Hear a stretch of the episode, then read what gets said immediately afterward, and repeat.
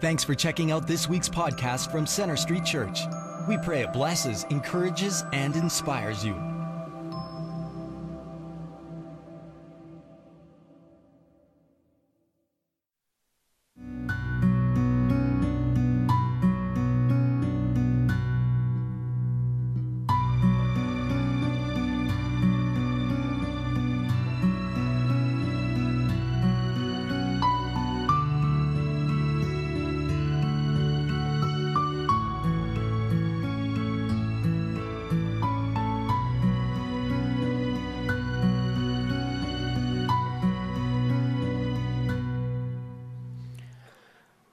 Greetings to all of you.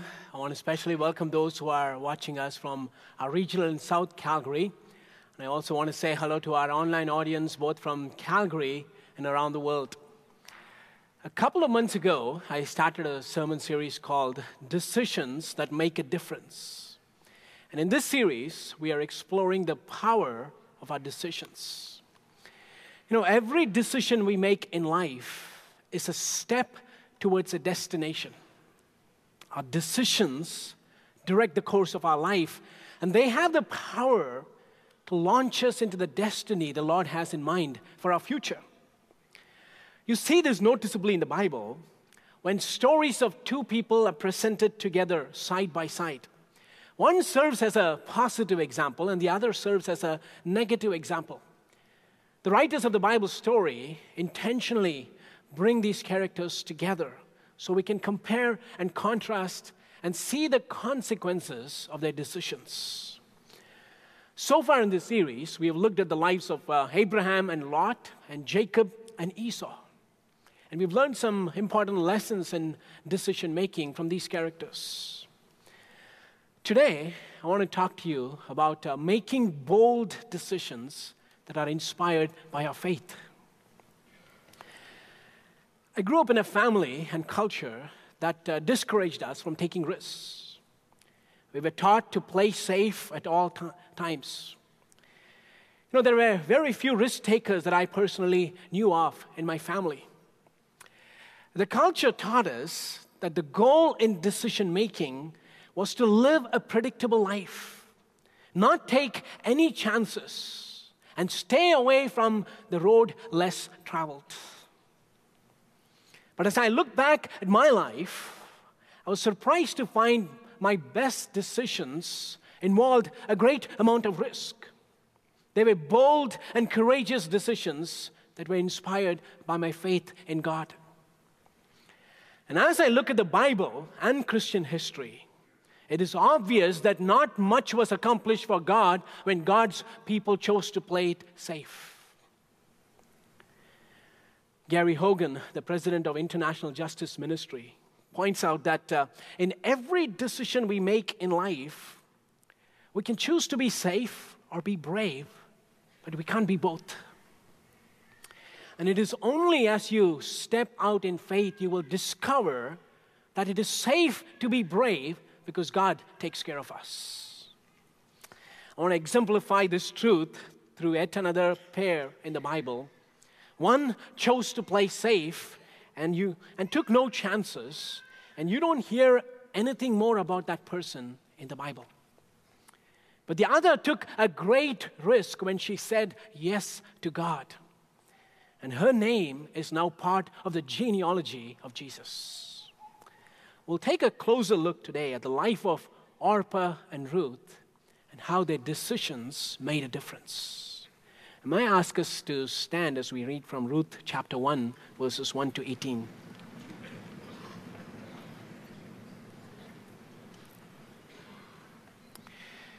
In the days when the judges ruled, there was a famine in the land.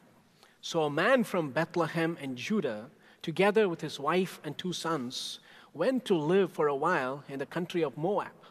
The man's name was Elimelech, his wife's name was Naomi and the names of his two sons were Mahlon and Kilion. They were Ephrathites from Bethlehem, Judah, and they went to Moab and lived there. Now Elimelech, Naomi's husband, died, and she was left with her two sons. They married Moabite women, one named Orpah and the other Ruth. After they had lived there about 10 years, both Mahlon and Kilion also died, and Naomi was left without her two sons and her husband. When Naomi heard in Moab that the Lord had come to the aid of his people by providing food for them, she and her daughters in law prepared to return home from there. With her two daughters in law, she left the place where she had been living and set out on the road that would take them back to the land of Judah. Then Naomi said to her two daughters in law, Go back, each of you, to your mother's home. May the Lord show you kindness as you have shown kindness to your dead husbands and to me. May the Lord grant that each of you will find rest in the home of another husband. Then she kissed them goodbye, and they wept aloud and said to her, We will go back with you to your people. And Naomi said, Return home, my daughters. Why would you come with me? Am I going to have any more sons who could become your husbands? Return home, my daughters. I am too old to have another husband. Even if I thought there was still hope for me, even if I had a husband tonight and then give birth to sons, would you wait until they grew up? Would you remain unmarried for them? No, my daughters, it is more bitter for me than for you because the Lord's hand has turned against me. At this, they wept aloud again. Then Orpah kissed her mother in law goodbye, but Ruth clung to her. Look, said Naomi, your sister in law is going back to her people and her gods. Go back with her. But Ruth replied, Don't urge me to leave you or to turn back from you. Where you go, I will go. And where you stay, I will stay. Your people will be my people, and your God, my God. Where you die, I will die, and there I will be buried. May the Lord deal with me, be it ever so severely, if even death separates you and me. When Naomi realized that Ruth was determined to go with her, she stopped urging her. Father, we come before your presence and we recognize your greatness and power. We sang about it, that your name is the name above all names. Now we pray, God, that you will evoke a response in us that will be honoring to you, that you will reveal your greatness to us through your word, that as we step out in courage, help us to make bold decisions that will advance your kingdom. Help us to be willing and prepared to take risks so prepare our heart to receive from you, to hear from you, even as you minister to us by the power of your Spirit. For we ask this in the name of our Lord and Savior Jesus Christ. Amen. You may be seated.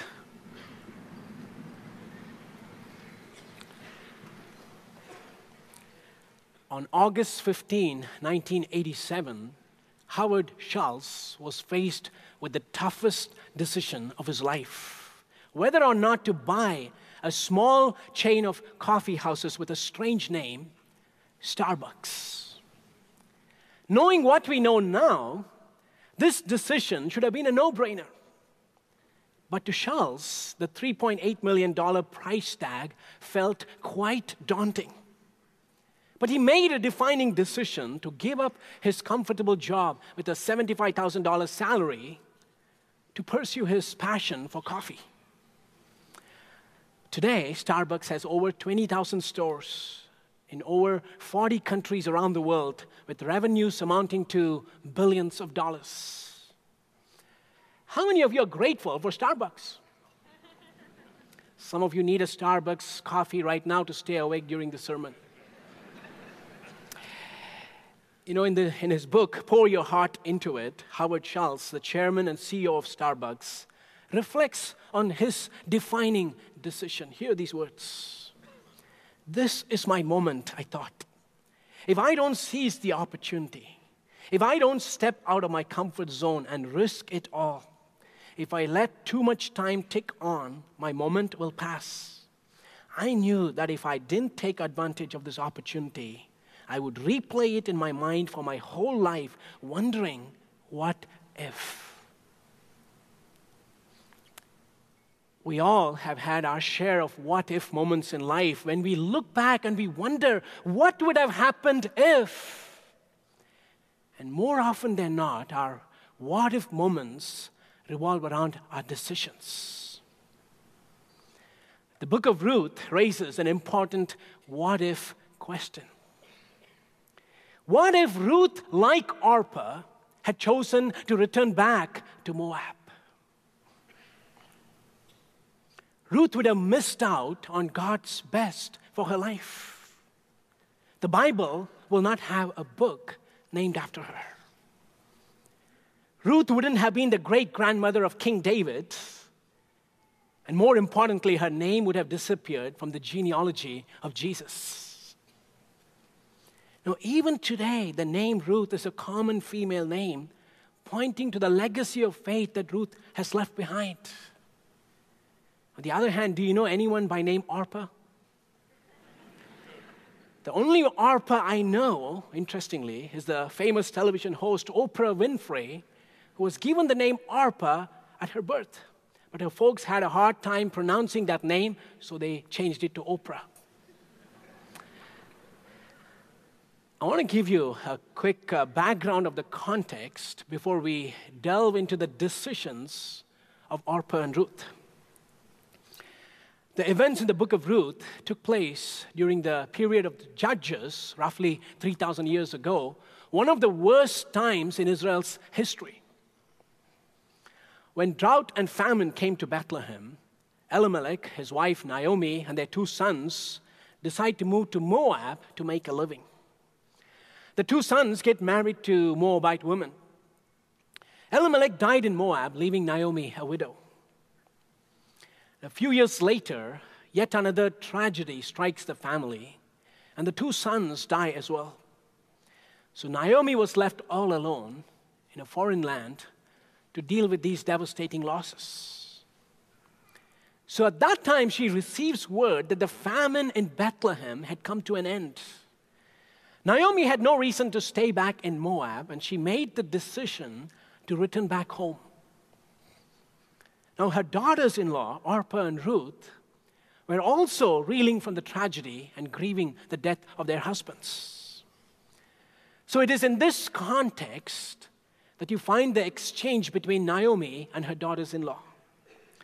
Look at Ruth chapter 1, verses 8 to 10.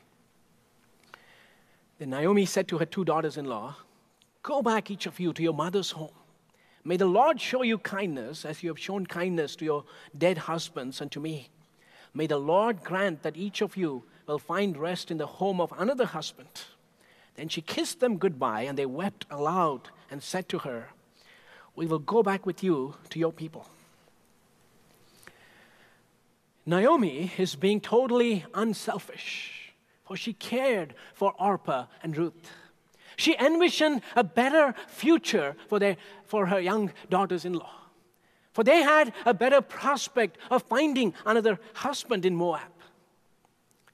But both Orpah and Ruth insist that they did not want to leave Naomi, but they wanted to go with her to Judah. Now, you have to understand the implications of that. For being a widow hampered your survival in the ancient culture. But being a widow and a foreigner would be a double whammy. So Naomi, you know, on her part, should have been a lawyer. For she came back with some very persuasive arguments to counter Orpah and Ruth. It makes you wonder if Naomi's poor husband Elimelech ever had any chance against such strong rhetorical skills of his wife. Look at verses 11 to 13. Naomi's arguments. But Naomi said, Return home, my daughters. Why would you come with me? Am I going to have any more sons who could become your husbands? Written home, my daughters. I'm too old to have another husband. Even if I thought there was still hope for me, even if I had a husband tonight and then gave birth to sons, would you wait until they grew up? Would you remain unmarried for them? No, my daughters. It is more bitter for me than for you because the Lord's hand has turned against me. What Naomi is referencing here is a provision in the Old Testament laws that says the nearest relative of the dead husband has the responsibility of uh, taking care of the widow by marrying her. Well, it feels really weird to us, but it made perfect sense in that culture. So Naomi is basically saying here, I'm too old to have kids. Even if I do have a baby miraculously, You'll have to wait a very long time for these sons to grow up and get married to you. So don't waste your life following me. I have no future, it is futile. Now, that logic was so reasonable, so rational, so convincing that Orpah took Naomi's advice. Look at verse 14. At this time, they wept aloud again. Then Orpah kissed her mother in law goodbye, but Ruth clung to her. You know, Orpah had initially made up her mind to follow Naomi. She had even made preparations for this long journey and set out on the road that would lead them to Judah. Orpah was this close to becoming part of the community of God's people. But after hearing this persuasive argument, Orpah reverted her decision. She was suddenly hit by the realization that there was no future for her in Israel. She would do way better if she were to stay in Moab, where she can be with her family and she had a better chance, a better prospect of finding another husband. The text itself does not criticize Orpah's decisions, but it is clear that she missed out on the adventure of following the one true God. Standing at a crossroad, at a major intersection, and confronted with a life altering decision, Orpah did what most people do. She chose to play it safe. She chose to remain in the familiar settings and refused to venture into the unknown. Keith Johnstone says in this profound quote there are people who prefer to say yes, and there are people who prefer to say no. Those who say yes are rewarded by the adventure they have, those who say no are rewarded by the safety they attain. Orpah was satisfied with the reward of safety. And you find this sad commentary when Naomi says to Ruth, Your sister in law is going back to her people and to her gods. For that's what that decision meant. Not just going back to her family, not just securing her future, but Orpah went back to her pagan worship. She had tasted the truth about the living God, but did not have the guts to make a total commitment to serving Him. She perished because she played it safe.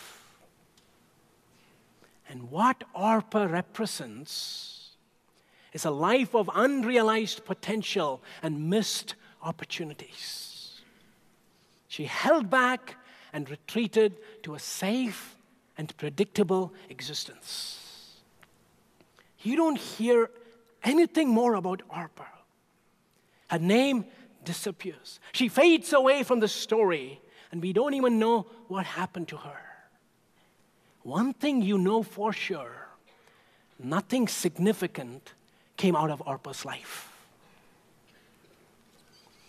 Now, how many people in our world today are guilty of that?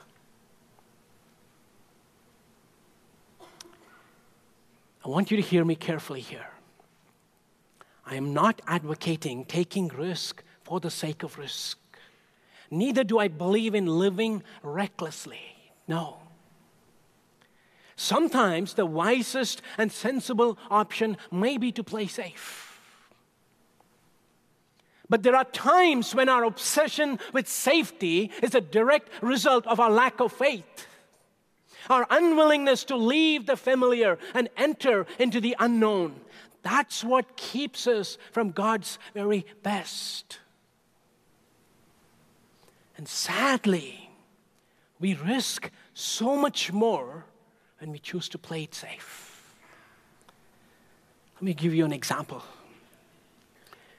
Do you know why we have cul de sacs in our neighborhood?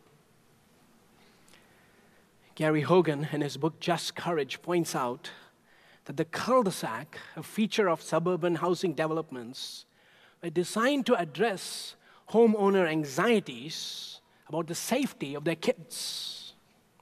So they closed off the street, assuming that will put an end to high speed cars that threaten children playing on the street. But ironically, studies have revealed that the cul de sacs are the most dangerous residential configuration for little children.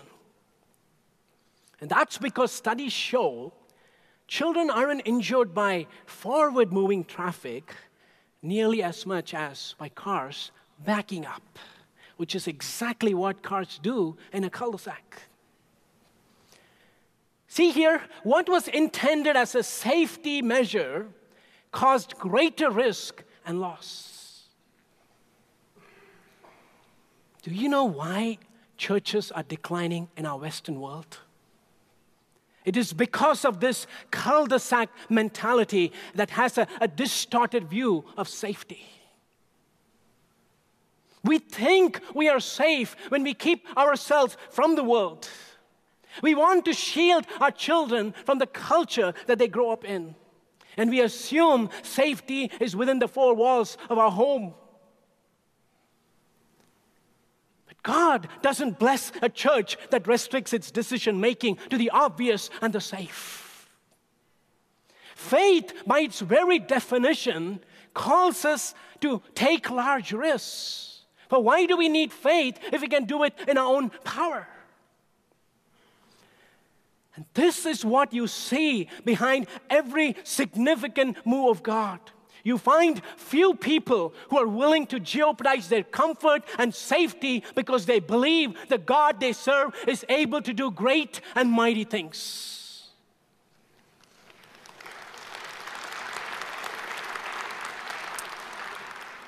And yet, sadly, our culture that is averse to risk and all for comfort has produced attitudes of mediocrity and boredom. Do you know where people seek adventure today? They look for it in the wrong places. For most people, their quest for adventure is gratified by playing video games, going on blind dates, and jumping off a cliff in some exotic location.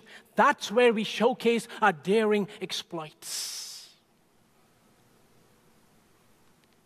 If your Christian life is dry, chances are you are not living the spiritual adventure that Jesus has in mind for you.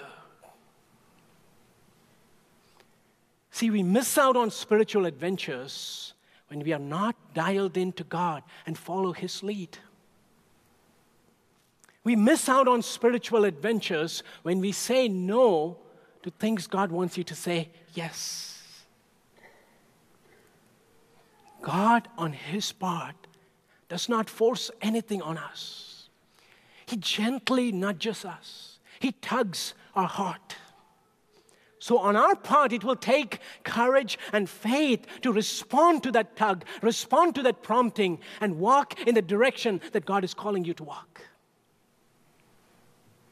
And I'm sure Orpah felt those gentle tugs, calling her to make a full commitment to the one true living God. But motivated by fear, Orpah played it safe. And right after that decision, there is not one word about Orpah in the rest of the Bible.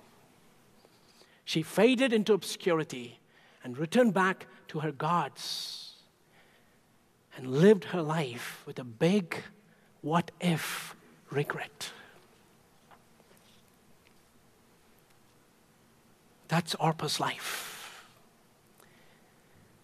Then the writer brings Ruth into the picture and brings a comparison here. While Orpah bid goodbye, Ruth clung to Naomi. The word for cling is the same word used in Genesis 2:24 that a man will leave his father and mother and cling to his wife. Ruth was loyal to Naomi. Ruth was loyal to the God of Israel.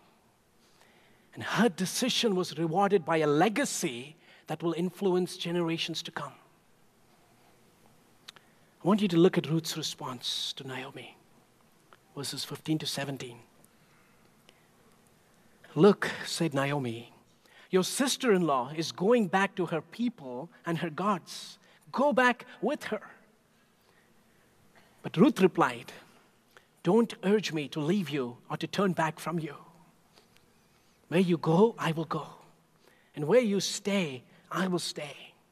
Your people will be my people, and your God, my God. Where you die, I will die, and there I will be buried.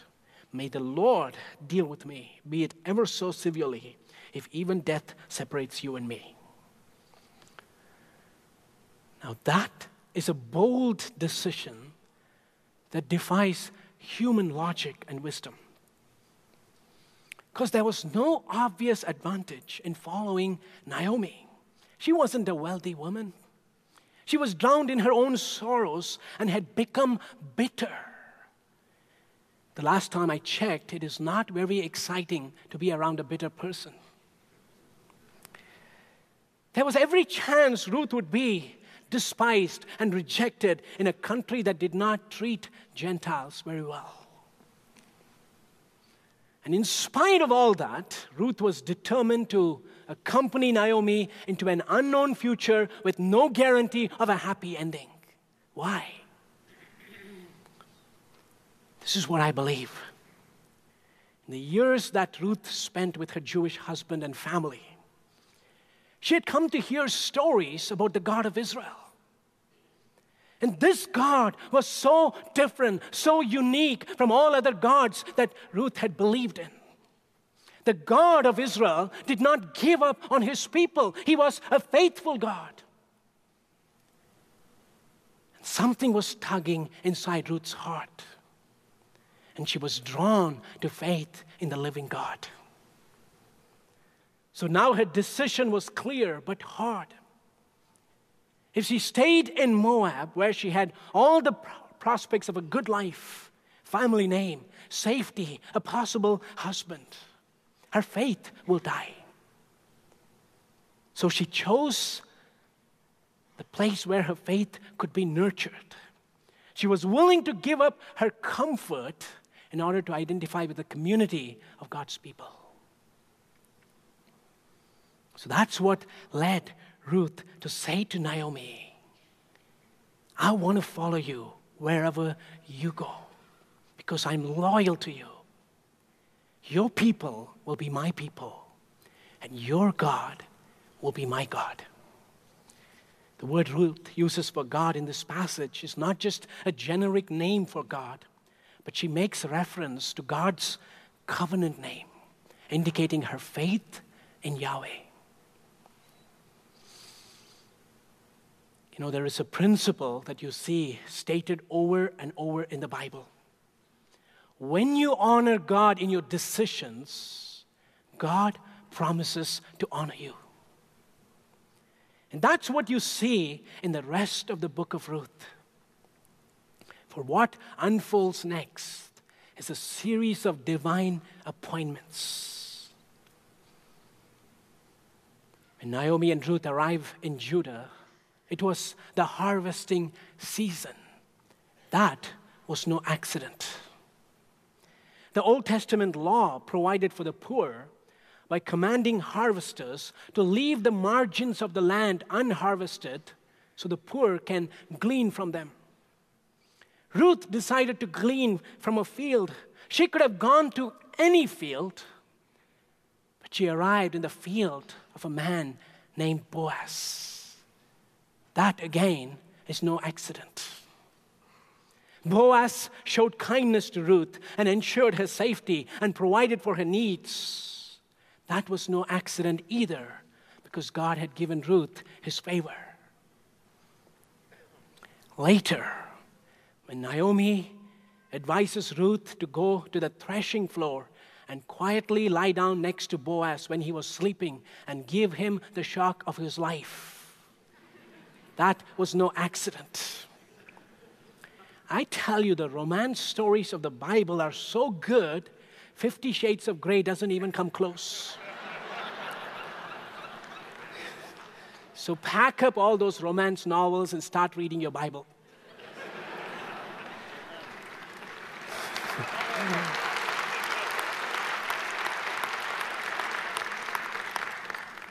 And you see Boaz, who's so impressed by Ruth's character, agreed to be her kinsman redeemer and marries her.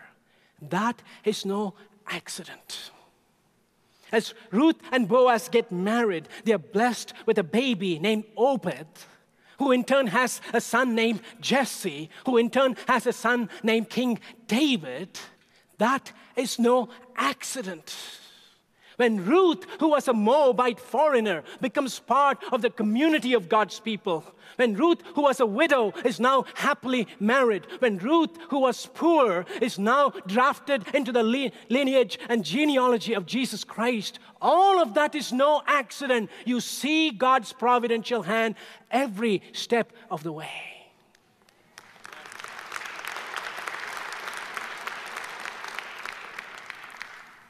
Now, how would you see God's providential hand opening one door after another in your life? You will see it when you refuse to play safe. Step out in faith from the familiar and attempt something daring for His kingdom. Then you will see the serendipitous hand of God upon your life. But you may be sitting there and you wonder, I am just not a risk taker.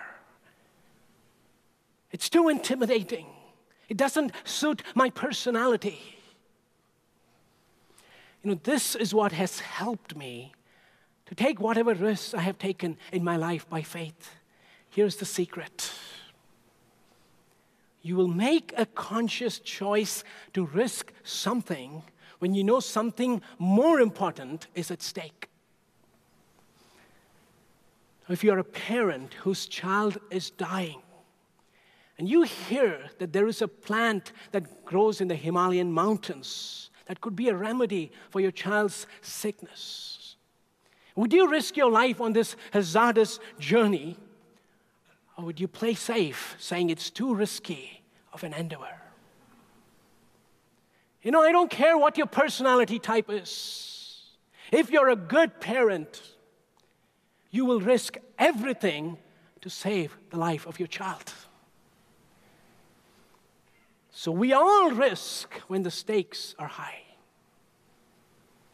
So let me tell you here if the God who made the heavens and the earth is asking you to do something. He has placed a burden in your heart. He's nudging you towards a new direction. It is because He has something far better in store for you. The stakes are so high, and that's why you need to say yes to it.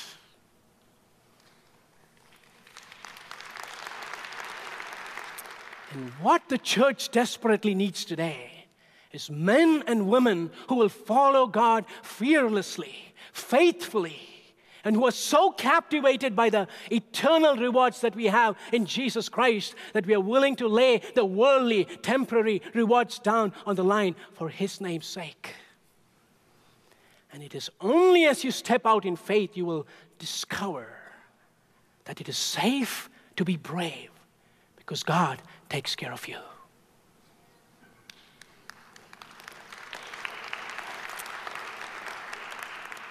I want to close with some practical application for us. What does it mean to take bold decisions based on faith? It doesn't mean we say yes to everything or take reckless risks. But it does mean we are discerning and we are dialed in to God. It doesn't mean that we all have to pack our bags and go to some foreign country as a missionary. God may very well call some of you to do that. But I'm confident this is what it means for the majority of us. Taking a risk for God means opening our eyes to confront the uncomfortable realities that you see right around you. Here are some examples of bold decisions inspired by faith. The biggest risk you and I will ever take is to give full control of your life to Jesus Christ. If you have not made that decision, if you have been sitting on the fence for far too long, join in this adventure of following Jesus. It is the greatest decision you will ever make in life.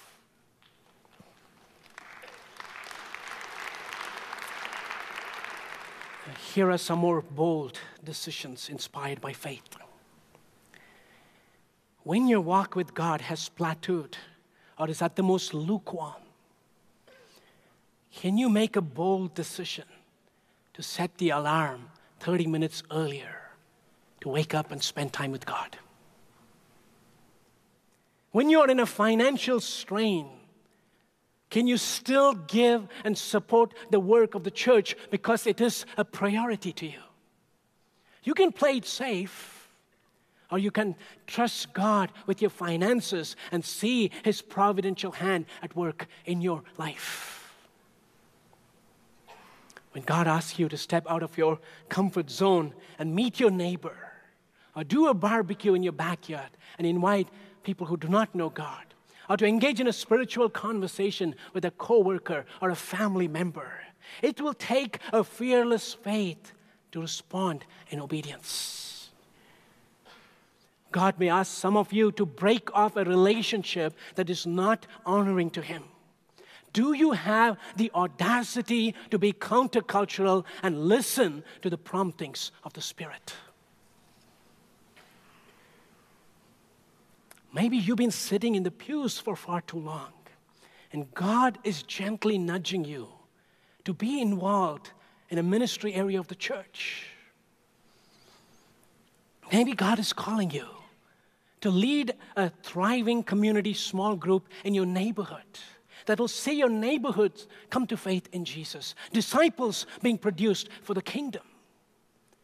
And we want to offer an opportunity to you that was announced earlier a training program for new leaders to equip you to lead a small group in your home. Some of you young couples, God is challenging you to step out in faith and choose a one income home so you can give time and attention to your children. It will take great courage and great faith to say yes to that. God is asking some of us to be bold and say yes to the adventure of foster care or adoption. Only a, a resolute faith can say yes to it.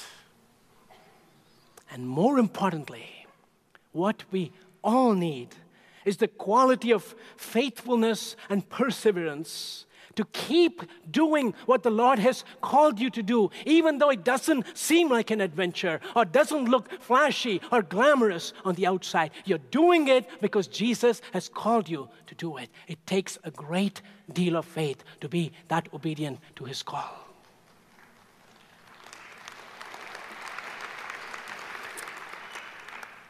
So, this is the challenge I bring to you as I wrap up. We are quick to say no because it is an easy answer. But can you ask that question? Is God asking me to do this? Remember, every adventure begins when you say yes. I don't know of any adventures that have started with the words, I'll pass on this one. Or I'll think about this when my schedule is free. Have you said yes to God and His promptings? Are you going to make bold decisions? Or are you going to play it safe? That's what we learn from Orpah and Ruth. And both these stories have a very different ending. You know, I pray that the Lord will give courage to every one of us here to do what He is calling you to do, to attempt things that you've never even imagined is possible, to do things that will come to pass only if God is in it. That's the kind of decisions God is challenging us to make decisions that will make a difference in light of eternity. I'm going to ask all of us to stand as we come to an end.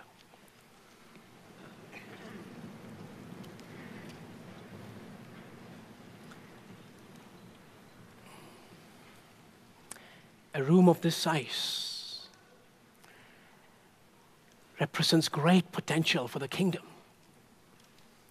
the decisions that you will make as a result of this challenge will have a ripple effect that will just wave across this city, that can produce a movement of experiencing the providential hand of God through daring acts of faith.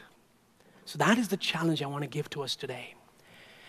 Would you just close your eyes in the quietness of this moment and tune your ears towards heaven? and just listen to those uh, promptings from the Spirit. What is it that He is asking you to do? Maybe uncomfortable, it may seem intimidating, but if He is asking you to do it, He will give you the courage, He will give you the resources, and all that you need to make it happen. So let's just maintain a moment of silence to listen to the still small voice of God.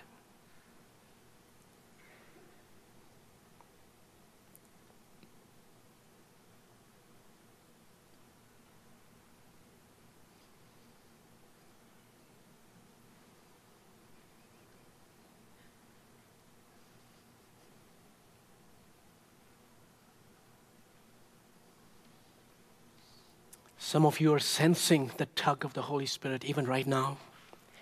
And He's asking you to do something you can never do with your own strength. You need His help and enablement. So if that is you, would you just raise your hand so I can pray for you? If God is putting a burden in your heart to do something for His kingdom, just raise your hands. I want to pray with you. Raise your hands out high. Let it be a declaration of your faith that you're expressing your confidence in His power that is immeasurably more than we can ask or think or even imagine. Let's pray. Father, our hands are reached out to you because in your grace you saved us. You saved us from an eternal condemnation. All of us who have put our faith in Jesus do not have that eternal risk the fearful prospect of the judgment of God has been taken away. And we've been freed from that. And that is why we can take temporal risks. We can get out of our comfort zone and attempt something daring for you. Not in our strength, Lord, but through your enablement. So I pray for every hand that is stretched out right now that you will take hold of their hand that you will give them the boldness that they need to persevere in this decision. That this decision will take them in a new direction. And as a result of this commitment, we pray that the kingdom of God will come and advance powerfully in our city. We pray, Father, that you will keep our hearts from fear, from discouragement, and from the work of the enemy. That as we stand strong in faith, may we see your favor May we see your providence as you open doors and opportunities for us to bring glory and honor to your name. And even as we leave this place, may the grace of our Lord Jesus Christ, the love of our Heavenly Father, and the sweet, unfailing fellowship of the Holy Spirit may rest and abide with each and every one of us, both now and forevermore. Amen. Thanks for listening. We hope this message has impacted you. We'd like to challenge you to take it one step further and get connected. For any questions or prayer, please visit our website at cschurch.ca. You can also like us on Facebook or follow us on Twitter.